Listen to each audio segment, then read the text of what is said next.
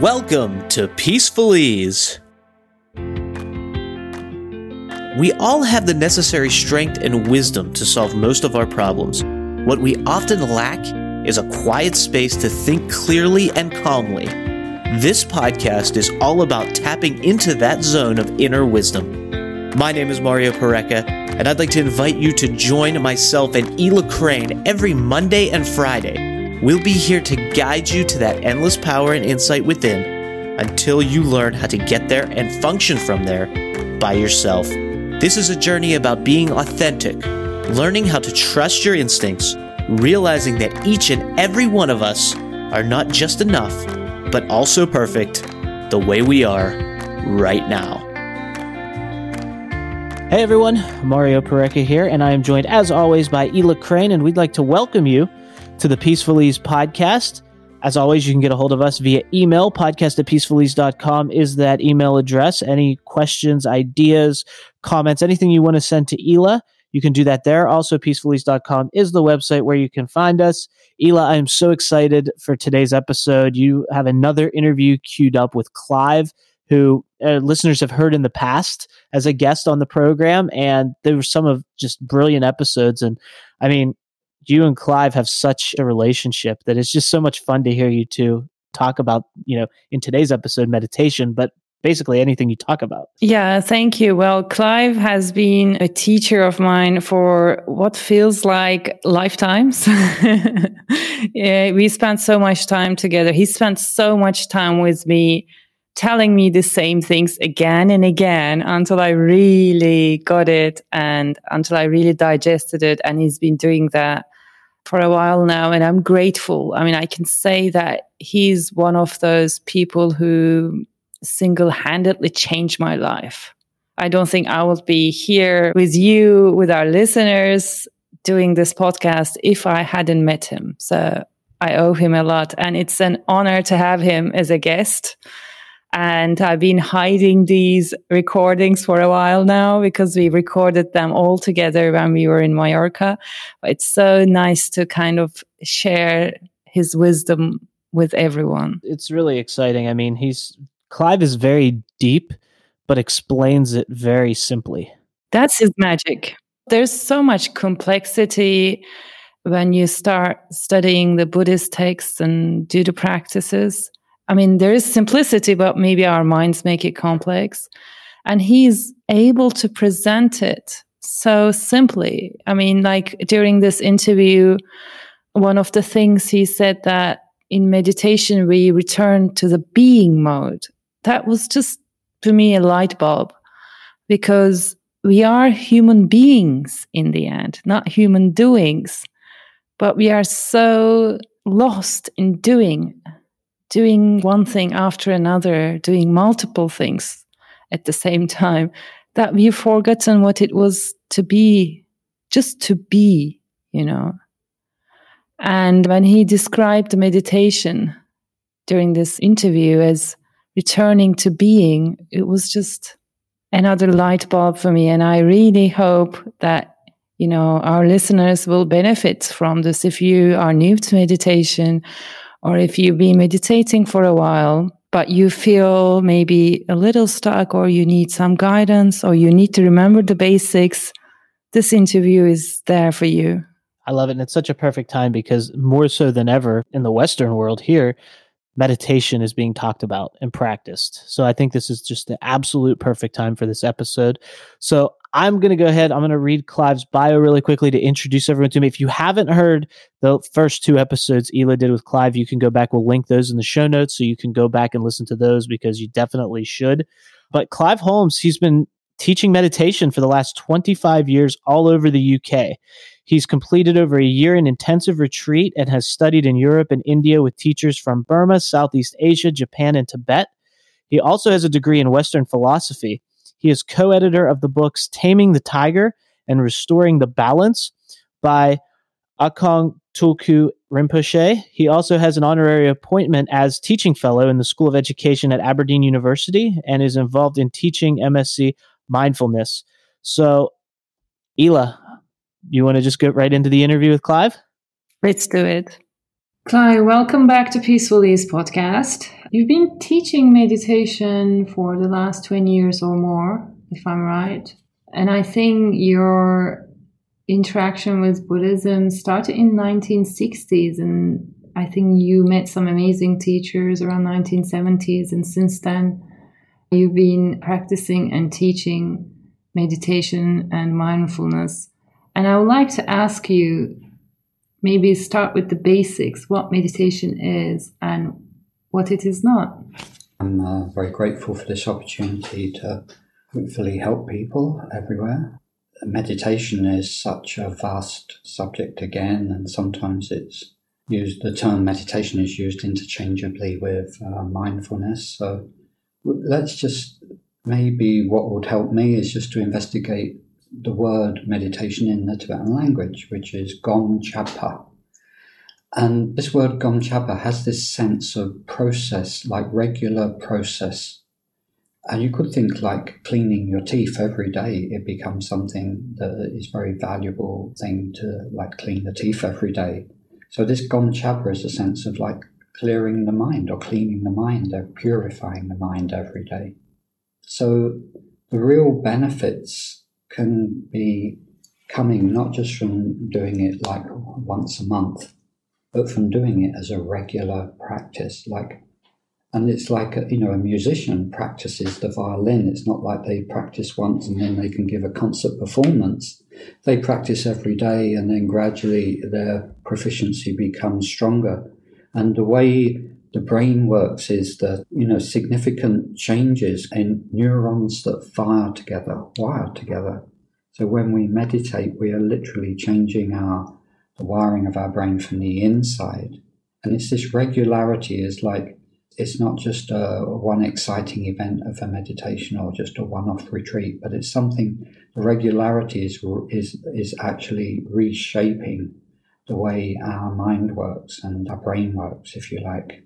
And sometimes they say, like neuroscientist Rick Hanson says, like the the brain takes the shape that the mind tells it to. So this intentionality or intentions are really important. So the intention of meditation is like to develop awareness and kindness, not just in the meditation session, but eventually spills over into everyday life. I think this is quite profound. The brain takes the shape that the mind tells it to. So, in the meditation, we are like returning to a state of being, like returning to being mode, restoring our balance. So it gives us a chance to, an opportunity to reconnect with our true nature, but also a time to rest and to relax and not to be too busy, caught up in our thoughts or our uh, like harmful emotions. So, what meditation is not is probably distraction, like being all over the place in the mind. So, and sometimes almost half uh, jokingly, I say to myself that all of us are living now in the age of distraction. The age of distraction, that even in 20 years, like smartphones that, you know, teenagers using three, five hours a day, that you're not fully present in the moment, that it's like in a two dimensional world. And the important thing is that meditation isn't about distraction. Like when you're you're distracted, you're not present. You know, imagine you're going to see somebody in hospital and you're so distracted because there's grapes by the bedside that you eat all of the grapes because you don't want to face the person in the bed. So it's distractions. It's almost like a, the can be the enemy of the practice of meditation. And a 10th century uh, Himalayan saint Milarepa was saying that the wandering mind is the biggest obstacle to meditation, like wandering here, there, and everywhere, because energy follows focus. And if we can choose to focus our energy, then we can be better human beings, better cooks, better drivers. So, meditation is like a meta skill that gives an extra depth to anything we do so it adds to our quality of life. So I would say that meditation improves quality of life by reducing the sense of distractions. And it's almost like life could pass you by so quickly, and then you wonder what happened during it all, like we're so busy being distracted. And this isn't easy to face ourselves in meditation. So, really, meditation is fundamentally about facing ourselves. I really like this quote you mentioned the brain takes the shape that the mind tells it to. And I understand the brain part here. I think very clearly it's the organ between our ears. Uh, how would you describe the mind part here? Again, the question of words is, is, is I think, is difficult. But it's almost like uh, if you look at most of the research and the evidence backing mindfulness, it is based on fMRI scans that they can do now. But a human being is not just a brain, it's a whole living human being. So it's almost like the mind is like, uh, if you ask a, like a Tibetan, where is their mind? They won't point to their head, they'll point to their heart. So one of the Tibetan words, one of the 11 Tibetan words for mind is tuk, so tuk is like, if you ask a Tibetan where their mind is, it's like tuk is like in the heart center, if you like, or in in the heart area. So by mind, it's almost like I'm not being very precise, but it's almost like the sense of our true identity, like that we mentioned earlier of wisdom and compassion.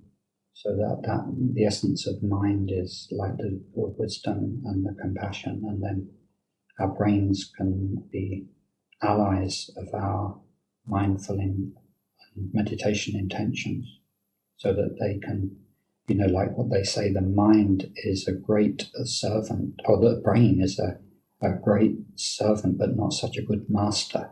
That if you're completely dominated by your thoughts, then you, and that you're they're distracted thoughts, you could be off into the future, off into the past, regret, self criticism, all of these things could be happening. So it's like a way of training the brain, if you like. You know, the, one of the essential things apart from this Gomchapa, this sense of why do we need to meditate every day? Is because our brains are so wild. You know, if you call it brain, but our energy is so wild and distracted so that we are just maybe too caught up in the short term world of the short term fix and without the wisdom of the long term vision. So why do we need to Gomchapa to do this regular meditation? Is because every day we wake up and there's the same old uh, wild patterns that we maybe of maladaptive patterns even that we've taken on as children that we can repeat forever until we begin to see that they can be counterproductive and not lead to a good quality of life. So it's taming ourselves facing ourselves and t- facing the fact that we are wild is a big recognition. To accept we have these wild tendencies to jump to conclusions, to judge other people, to be angry, to, to be too caught up in greed. And it's very hard to train. So we, we have to develop some kind of understanding. Like if you were taming a wild horse with the whip, then meditation isn't like using a whip on yourself, and then you begin to get a lot of friction inside.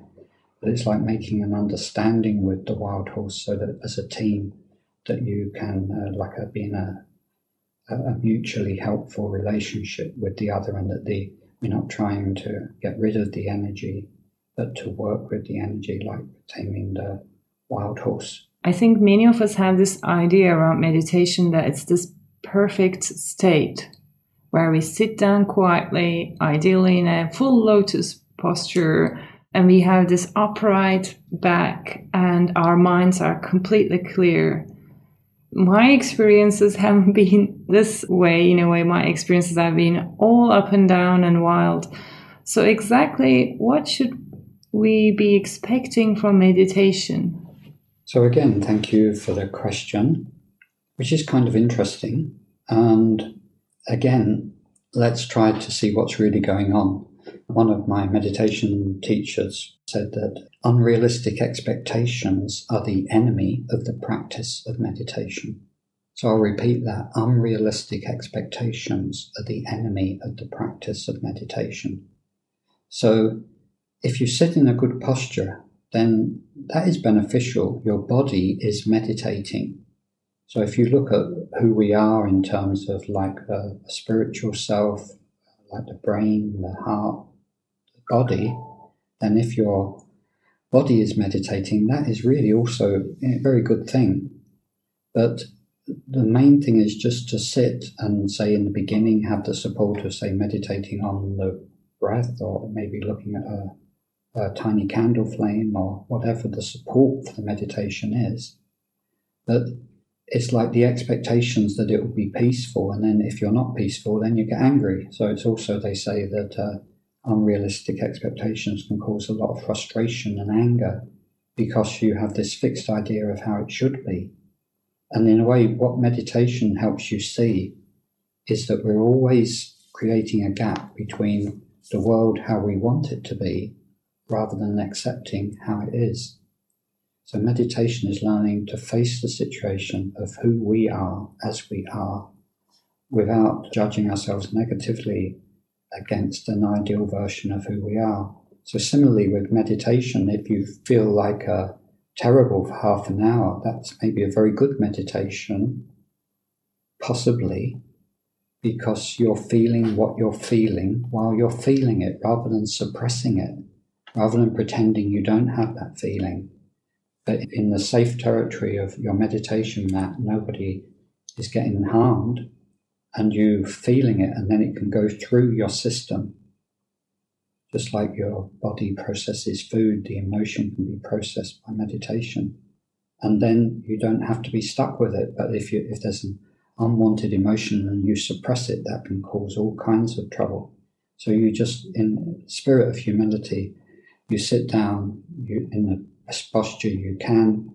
You, in the beginning, you have the support, say, of the breath, and then you train the mind. And if the mind wanders, then that's a training in kindness, like gentleness to, but you have to be firm as well, like the, just like a horse that's being trained needs firmness, otherwise it will feel insecure. So your inner relationship is developing so that it's like mutually beneficial and you're facing the situation, whatever it is, with this sense of open hearted acceptance and courage and confidence that you're a human just like anyone else and just accept yourself as you are. And then, you know, the expectations can be a big obstacle because we want it to be peaceful. But wanting things always to be peaceful is itself maybe the part of the problem, like all of a lot of unnecessary suffering is out of perfectionism, trying to create a perfect world in an imperfect universe. That's something actually I learned from you very recently as we've been meditating together. One day you mentioned that it doesn't matter how the meditation goes, even if you fall asleep or not, it's the commitment to sit down, to allocate the time. And that was a really freeing aspect for me because I realized that self discipline we need to meditate has nothing to do with the results. So, what would you say to those ones who struggle with the process of meditation, which goes up and down? Sometimes it's what you would call great, sometimes it's not. And all these judgments, even by saying that all these judgments that come up, how can we take meditation as it is without interpreting it later? One of the key things about meditation is these recognition skills. So the recognition skills is like going beyond, uh, taking things one level deeper. And some ways I would describe that the path of meditation is almost like the marriage of intention and attention. So what do I mean here is like we have the intention, say, to practice meditation for say half an hour a day or five minutes a day. We have the intention. Now, the self discipline is to try to keep to that no matter what and not beat ourselves up if we fail to do that. But then we have the regularity of, of getting a practice going. And the marriage of intention and attention is that we have this power of intentionality that no longer are we a wanderer, no longer are we just, you know, like a puppet of distraction, but we have a purpose like to develop our selves for the benefit of everyone, including ourselves. And then the intention is to you know give attention to what is happening. So and take it one level deeper. So if you start to judge yourself, just be curious. Like, is your body tensing up as you're starting to judge yourself? If so, just breathe into the tension in the body and release the tension. So it's very subtle processing. So uh, we're learning. Like I've got a very strong inner critic I've got a very strong inner judge. I've got a very strong fearful person who wants to, or quite a weak mind that can easily be distracted. So that's why we're doing the practice to be, our mind is more stronger. So we marry up the intention with the attention in this kind of daily life. So this will help us in our daily lives because we are more present and it gives our life purpose and meaning that we have this intention of, of developing more our true self, our true self qualities of wisdom and compassion. Yeah, thank you for that clarity. And the final question I have is Is there such a thing as off the cushion meditation? What I mean is like throughout the day, we may get this burst of awareness about our surroundings, a sense of clarity, or become very much aware of how we feel suddenly. We could be driving on a new road and there's the sense of becoming one with the road and becoming aware of the beauty around it or becoming aware of how we feel. Or like this is something i discussed with a mutual friend of ours Sri Sukumar. He said you perhaps meditated more than you meditated and that made me think of the times as a child when I was just getting up and watching the curtain kind of fly into the room and the motions of it and being present, everything in the room and feeling what was happening within. Are these moments of sudden awareness or subtle awareness? Is this a form of meditation or is it just awareness itself? I think it's always very good to not be rigid you know, they say that a sign of a meditator developing is that they have more flexibility, like a, a willow tree, and less rigidity, like a, a dry stick. So somebody can be meditating like, uh, you know, say, sweeping uh, grass or, or doing something physical like uh, gardening. And it's that quality of awareness and presence, maybe a sense of kindness there so it's certainly not just about sitting on the meditation cushion.